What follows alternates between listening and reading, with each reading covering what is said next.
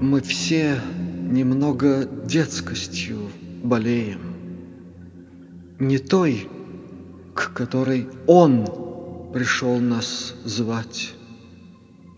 И лишь тогда действительно взрослеем, когда без слез способны осознать потерю счастья, крах надежд и веры в особость, исключительность свою.